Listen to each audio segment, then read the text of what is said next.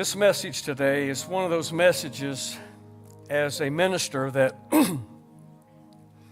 just spoke to me from the original thought all through study. And I will tell you, I seldom make remarks like this. But this is one of those messages I, I trust I can deliver it the way the Spirit of the Lord has prompted me to, that I trust you never forget. I think it is one of the most important messages that I have ever preached in my life. Because it's something we've got to remind ourselves of every single day and in every situation. The title I'm going to give to this message is simply unnatural. We talk about the natural quite a bit. We operate in the natural quite a bit. But what is it to be unnatural? As soon as I say that, some are given to the media form of it, and we think of zombies and we think of other things that is portrayed by Hollywood. But there is a spiritual sense and meaning to being unnatural.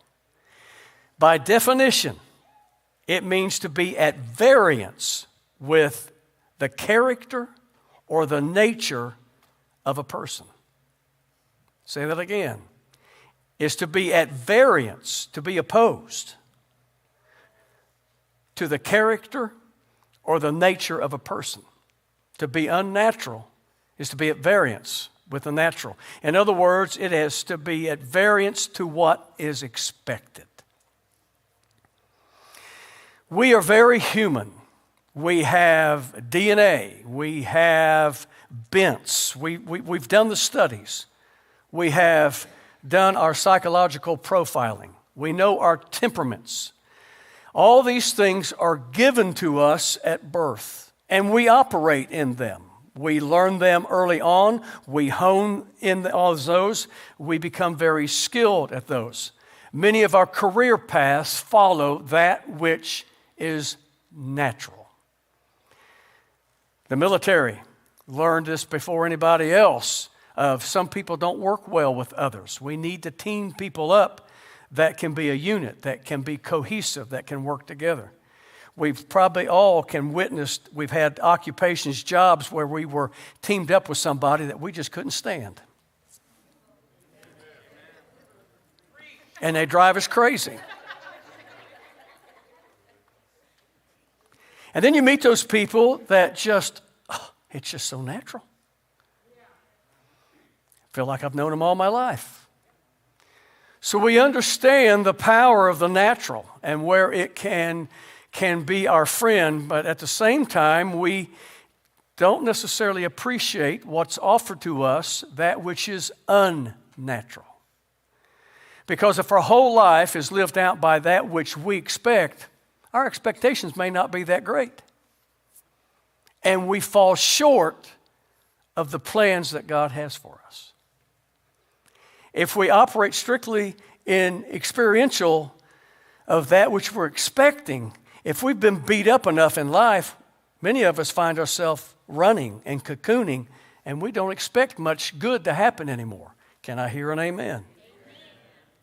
So, again, to be at variance to that which is normal. Is God calling us to be unnatural? We find a story in the Bible found in John, the third chapter. And we find John the Baptist, the baptizer. And by the time we find out who he is and what his ministry is, we find that he has a following. And in that, there are people coming with regularity to him, bringing other people to be baptized of John. He's the baptizer. He's strange. He doesn't wear designer clothes. He doesn't have the diet everybody else has. He's very unnatural. And one day we see Jesus coming as well to be baptized of John. Shortly after Jesus is baptized of John, we find that Jesus is also baptizing. And what we find naturally there is what we would expect. The disciples of John are not happy that Jesus has set up camp on the other side of the water. And what's really bothering them is, and the way the Bible words it, and they're all going to Him. In the natural, John was seen as superior to Jesus. Jesus came to him. And now there's an unnatural scene where now Jesus has everybody coming to him. And John makes this incredible statement that we'll use as our text today, found in John 3 and verse 30. And as his disciples come to him, John says, I must decrease that he may increase. Wow. That wasn't just for John, that is for all of us. Jesus wants to increase in all of our lives, but he has a hard time fitting in any space left because we're filled with self. And the only way that he can increase in our life is for us to decrease because there's only so much space. Oh, I know many of us are pretty good hoarders. And we'll take 1,100 square feet of living space and we'll cram 4,000 square feet of living space. And you know who you are.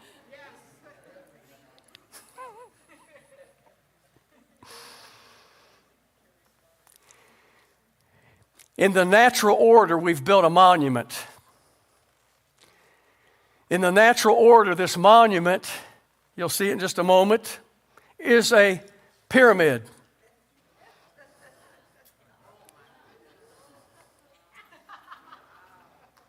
I wonder how often our vocabulary includes these words I, me, mine, myself. My mother was a lot of fun, and, and my sister's laughing right now. She knew where it was going. And she never did it, I don't believe, in a selfish way, but just to have fun and just to be aggravating to us kids or even the passerby, really she would come up and something she enjoyed, she would say, Mine, mine, mine. on a lot of the things that she's passed down to us, we can find where Jean wrote on there, Mine, mine, mine. But then we, she would put one of our kids' names because one of these days I'm going to be gone, then you can have it. But right now it's mine, mine, mine, mine.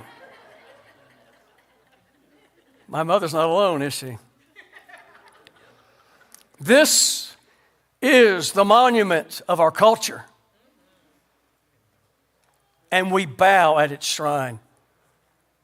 We live there because it's all about us. It's all about me. I want this. I don't want that. I'm going to do this. I did it myself. Ever use that statement? We're in a season now known as Lent. And many that practice Lent know it's a season where they are preparing for Easter, for Passover, for this season, to be reminded of the passion of Christ. And so in Lent, individuals find themselves sacrificing, giving something up. I think as I looked at it more lately, that people are trying to give up different things on different days to involve more things. And I trust that many of them are very sincere in that, that uh, instead of just giving up one thing that, and, and we know human nature is, I'll give up something I really don't like anyhow just to say I gave something up. But for those who are sincere in it, it's if I, if I give up this for a week or I give up 30 things one day uh, each, uh, I'm trying to look at all areas of my life, regardless it's a season where it is teaching something positive, and that is uh, what is it in my life that maybe is too important? In this season of, of, of, of giving things up, we're reminded of just how selfish we are. It is suggested, highly suggested in our culture, and actually it is esteemed and promoted. If you just ever sit down in front of your monitor, your iPhone, your television set, and just sit back as a student for a moment and just critique what's being advertised in the sitcom, in the commercial, you'll see that it just keeps bombarding us with a message that we are to be selfish. You deserve a break today. Well, who said you deserve a break today? I did. I like that. I could go on with example after example, but even the Bible tells us the nature of fallen man is to be selfish. From the very beginning of this thing, in a garden called Eden, the serpent comes to God's choicest creation. And what does he tempt with? To be selfish. You can be like God. Man, that sounds good. I'd like to be like God. He sure gets a lot of credit. He's powerful. I'd like to be like God. And in that, of course, the more you entertain it, the more you can say, Oh, I'm equal to this God. And of course, it's never satisfied there. I can be greater than this God. I'm evolving. You see, we, we can mock Adam and Eve as we call them, and yet we're still struggling because in the same holy book that we're given, not just in the beginning, but at the very end, what is it that the scriptures tell us in the latter times people will be bombarded with? And as Paul was writing to Timothy, he said, In the latter times, perilous times shall come. Do we live in a time of peril? The very first thing listed is people will be lovers of themselves. To me, all the other things fall naturally behind that order. That is what causes all the other things to be high minded, to love entertainment more than God. So it's constantly before us. And what comes natural to us is what John made us aware of. We naturally want to increase, don't we? If we have this house, we want a larger house. If we have this car, we want two of them. If we receive this promotion and we know there are still advancements in that business, we want to climb the ladder. It comes natural to us. Are you still with me? And again, the natural order isn't evil in itself, but what fuels it? When we allow ourselves to become selfish, wholly selfish. You see, we understand promotion itself. God says, I'll give the promotion. But what are we going to do once He gives us the promotion? Are we going to bow again to this monument? It's something that we battle. We naturally want to increase. John says, I must decrease this is what's to happen. He is to increase. And it wasn't just that John was the forerunner, it is a message to all of us. So here's where I want to go to be unnatural. Another expression to be unnatural is to be supernatural. And we love that expression as well, don't we? Where does our mind go as soon as we hear supernatural? And among followers, believers of the Lord Jesus Christ, we can find ourselves saying, That is what I love the most. And yet, you hear me today as a pastor, as a watchman. To be supernatural, God ordains. But to be supernatural doesn't mean you have to be weird.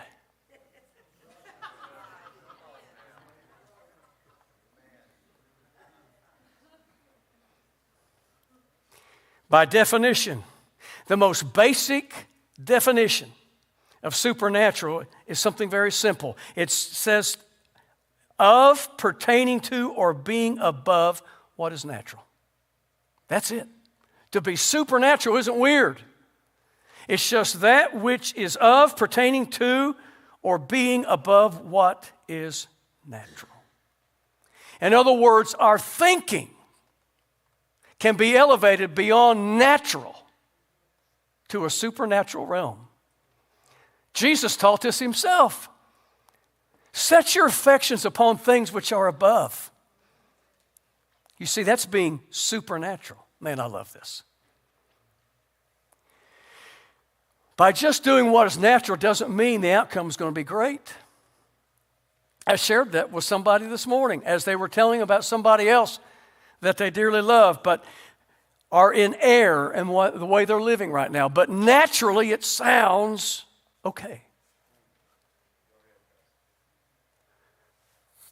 When somebody irritates you to a point that you just want to spit on them, that comes natural.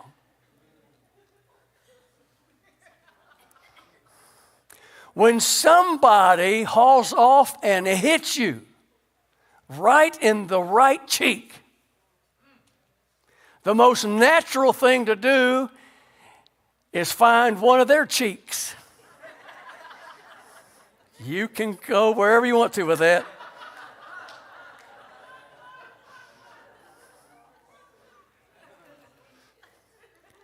But to be supernatural is to turn the other cheek. Wow, what a message.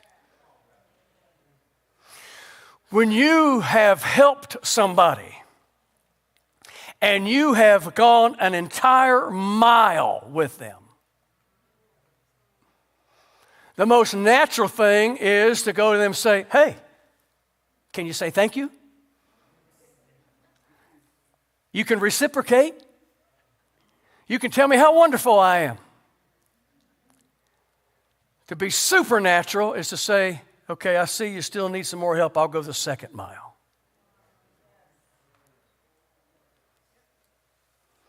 Naturally, we like to think we're pretty good people. Turn to somebody and say, He's talking about me.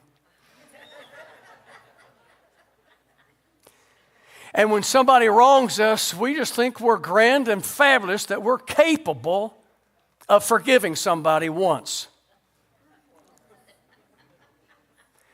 To be supernatural is to forgive them 70 times 7. And in just in case you're doing the math, and you're one of those people that keep record of everything, and this, peop- this person is irritating you so much, you're like, wow, they're about 479 right now. By midnight, they're going to run over that limit, and then I'm going to tell them off. Until you read a little closer, and it's 70 times 7 every single day. Oh man, I got to start all over again. All these things are being supernatural, that which is above normal. To be unnatural is to be at variance with that which is natural and that which is expected. You never look more like your Jesus than when you're forgiving and when you're loving. And when you turn a deaf ear to something that, oh, your mind is screaming just to blast back at them. The only way to do it is to decrease, that He can increase. I wonder how many Pentecostals we got in the house that we claim to have the Spirit of God and to be filled with the Spirit of God, to have rivers of living water flowing through us and out of us. That isn't natural. He's teaching us the supernatural. He's teaching us His ways. I want to take you to a simple story that's there in John chapter 3, the first 16 verses. We all know the 16th verse by heart for God so loved the world. But you'll find all of chapter 3 is about a man who comes to Jesus. His name, you probably have heard it, is Nicodemus. And Nicodemus, with just a little bit of study, you'll find out beyond just what we normally know of him. He is a Pharisee. Jesus calls him a teacher of Israel. He's a senator. He has influence. But in this case, it may not be like a U.S. senator like we're normalized with. We understand to serve Israel. He is a student of the law, the law of God, the Torah. He knows it well. He knows all the promises, he knows the prophecies. And here we find Nicodemus coming to Jesus at night. And he wants to know about the kingdom. Because you see, it isn't foreign to him. Naturally, he desires the kingdom. But he only knows how to receive the kingdom naturally, and that is through pedigree, through position. I am earning my way up. I've been blessed to be born in the home, the lineage, but I've done my due diligence as well to be esteemed to the level I am. I want to know about the kingdom. I want to know more about the messianic kingdom. I want to be a part of the messianic kingdom. So obviously, Jesus, we all have been talking and we understand that you're quite the teacher. And the signs that are following you gives us witness. There's something special about you. It's all about the kingdom. It's still about the kingdom. And Jesus says something to him that he didn't expect. It was like he was speaking in a different language, waiting for the interpretation. He said, The kingdom can only be seen and entered to by spirit, by water and spirit. Wow. And he makes this expression you must be, fill it in, what? Born again born of water, born of spirit. You see, what Nicodemus was doing was came natural. I'm checking all the boxes. This is what I'm to do if I'm going to be a part of that messianic kingdom. And yet, there's something different about you, Jesus. And now you're telling me I must be born again? We, we mock him. Because again, we, we forget of his intelligence and of his education. Come, can a man go back into his mother's womb? Because again, all he knew, listen to this message, was the natural way. Jesus was offering the supernatural way, the unnatural way. That's the only way. That's why it still baffles the world. When we act in the supernatural, not being weird. Just thought I'd throw that in again just in case you missed it before. Greater is He that is in us than this world that we face, this world that's in severe trouble. We find ourselves just operating in the natural and excusing our natural ways. Well, you know how I am. Well, you know how all of us, and whatever your surname is, so that's what we all do. But something's got to break the yoke. Something's got to break the chain. We've sung about it today. It only comes to the supernatural, that which is unnatural to this world. What does it look like to be born again? You see, the kingdom is counter cultural. We know that. But it's also counterintuitive. To be counterintuitive by definition, you notice I've really majored on these definitions. To counter to what intuition would lead one to expect. Again, our intuition many times tells us, I think this is going to happen. I expect that to happen. You know, I'm a pretty good judge of character. I know what that person's up to. And our intuition leads us and guides us in many things and assists us and help us. And people come along and they'll use expression, boy, you're street smart. But the kingdom says we have to understand being counterintuitive. How many knows you'll get in your own way at times? This means yes. How many times have we been in spiritual warfare and we go back to the natural weapons I think Scripture bears something out about that. Our weapons aren't natural, they're supernatural. God gives those to us. Cast down imagination. You're not going to do that with an AR. You're going to do that through supernatural, unnatural weaponry that comes through kingdom thinking, to be counterintuitive. Jesus would teach us these things just like the Beatitudes. They're all counterintuitive, aren't they? And here, can you imagine again that great setting on that mount and thousands of people waiting? They've heard. This, this, is, this is the guy that took the baptizer's place. Now we get our opportunity to go hear him. What's he going to say? What? What did he say? What, he wants what? Simple things that he's teaching. We want to be made whole. The only way to be made whole is to be broken. What? That's counterintuitive. We want to fix ourselves. We don't ever want to be broken. We protect ourselves so that we won't be broken. Whoo, come on, somebody. We get very defensive. I'm not going to put myself out there again. I got burned last time. I was married once, and I, I know this gal's a great gal, but I don't know. I don't think I can ever trust another woman.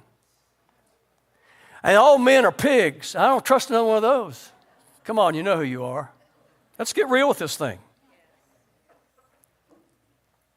Well, I had a male employer once. I'm not going to trust another one. Oh, you can't trust a woman. You see, this is the natural that we wrestle against. To be broken, to be made whole, makes no sense in the natural. I don't want to be broken. I don't want to be hurt. I don't want to be crushed. But again, the Spirit of the Lord says, yeah, we may be pressed on every side, but we will not be crushed. To the natural, you see, yes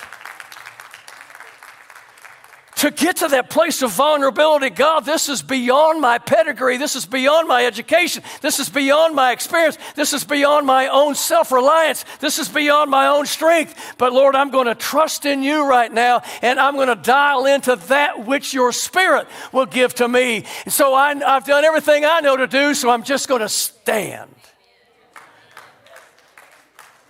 It's unnatural because you either want to run or you want to fight. But to stand? Why are you standing there? Because I've come to the end of myself and there's still more to do. So now it's up to my God.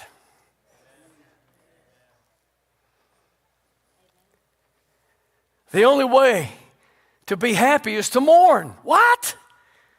That's counterintuitive. That makes no sense. I just want to be happy all the time. Happy, happy, happy, happy. to where you're weird.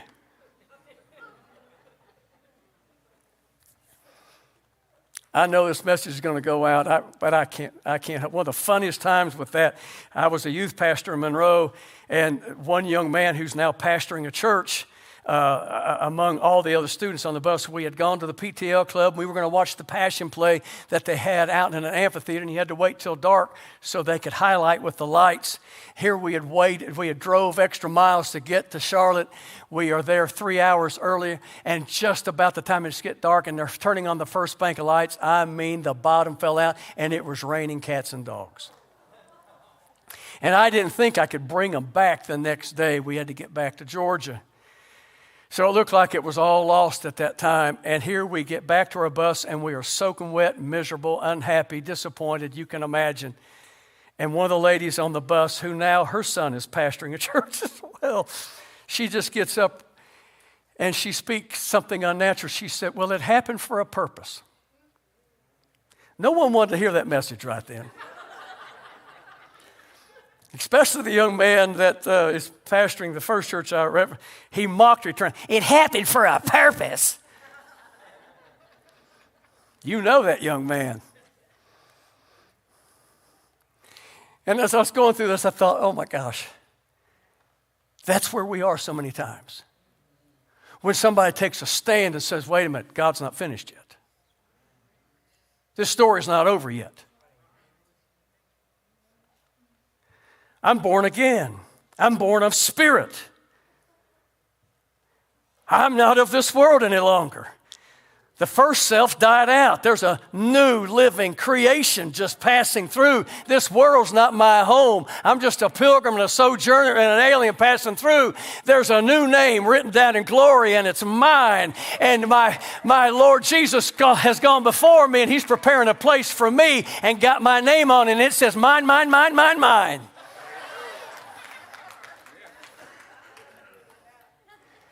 And I'm going to get discouraged in this old world, and I'm going to get disappointed. I'm going to get stabbed in the back. I'm going to be maligned. I'm going to be prejudged and misjudged and under, misunderstood. But along the way, as long as I've got Him residing in me and be reminding of myself, I'm going to do what doesn't come natural right now. I'm just going to praise the Lord. I'm going to give Him praise for what's going right now.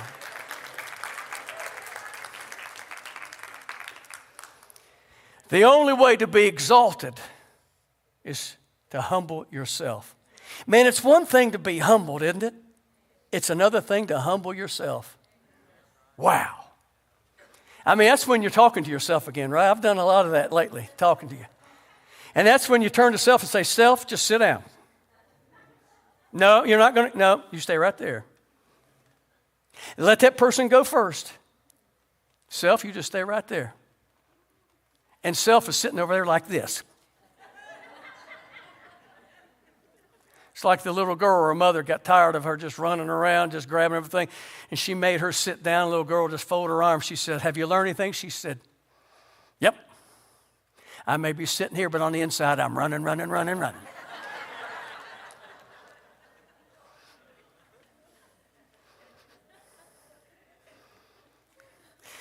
the only way to be filled is to be empty. Counterintuitive. The only way that I will ever know real strength is for me to admit that I'm weak. Wow. All of these are counterintuitive. I'm going to finish with this. I could go all day, I'm telling you. But what did Jesus start off with? Blessed are those who are poor in spirit. The poor in spirit simply come up to any situation in the kingdom and say, I'm broke. I'm bankrupt. You see, see, it's one thing, those of us got a little age on us now, and we've paid our dues naturally. And we no longer are living paycheck to paycheck. Come on, somebody. Oh, we're not going to tell everybody that we can just make it forever, but we know we can handle a rainy day now. We've got our slush fund, we've got our emergency fund, don't we, Pastor Jason? We've done what we're supposed to do. I can survive this for a while. And we find ourselves, if we're not careful, once again becoming self reliant. Who do you think helped you build that emergency fund? Come on, somebody. Who do you think blessed you with health? That you could show up for work? Who do you think protected you from a virus, from a sickness? From an injury that you couldn't recover from. Come on, somebody. Oh man, we battle being selfish. We battle I, me, mine, myself. We struggle because it comes so natural. Until we learn to be super natural, unnatural, poor in spirit. Silver and gold I don't have, but that which I have, it's more than enough because it comes from El Shaddai. He's more than enough. He is Jehovah Jireh. He is the Lord God who provides. I trust in Him. He is my healer. He's the one that heals my body, that restores my mind. Blessed are the poor in spirit, for theirs is, there it is, Nicodemus, for theirs is the kingdom of heaven. Would you stand with me today?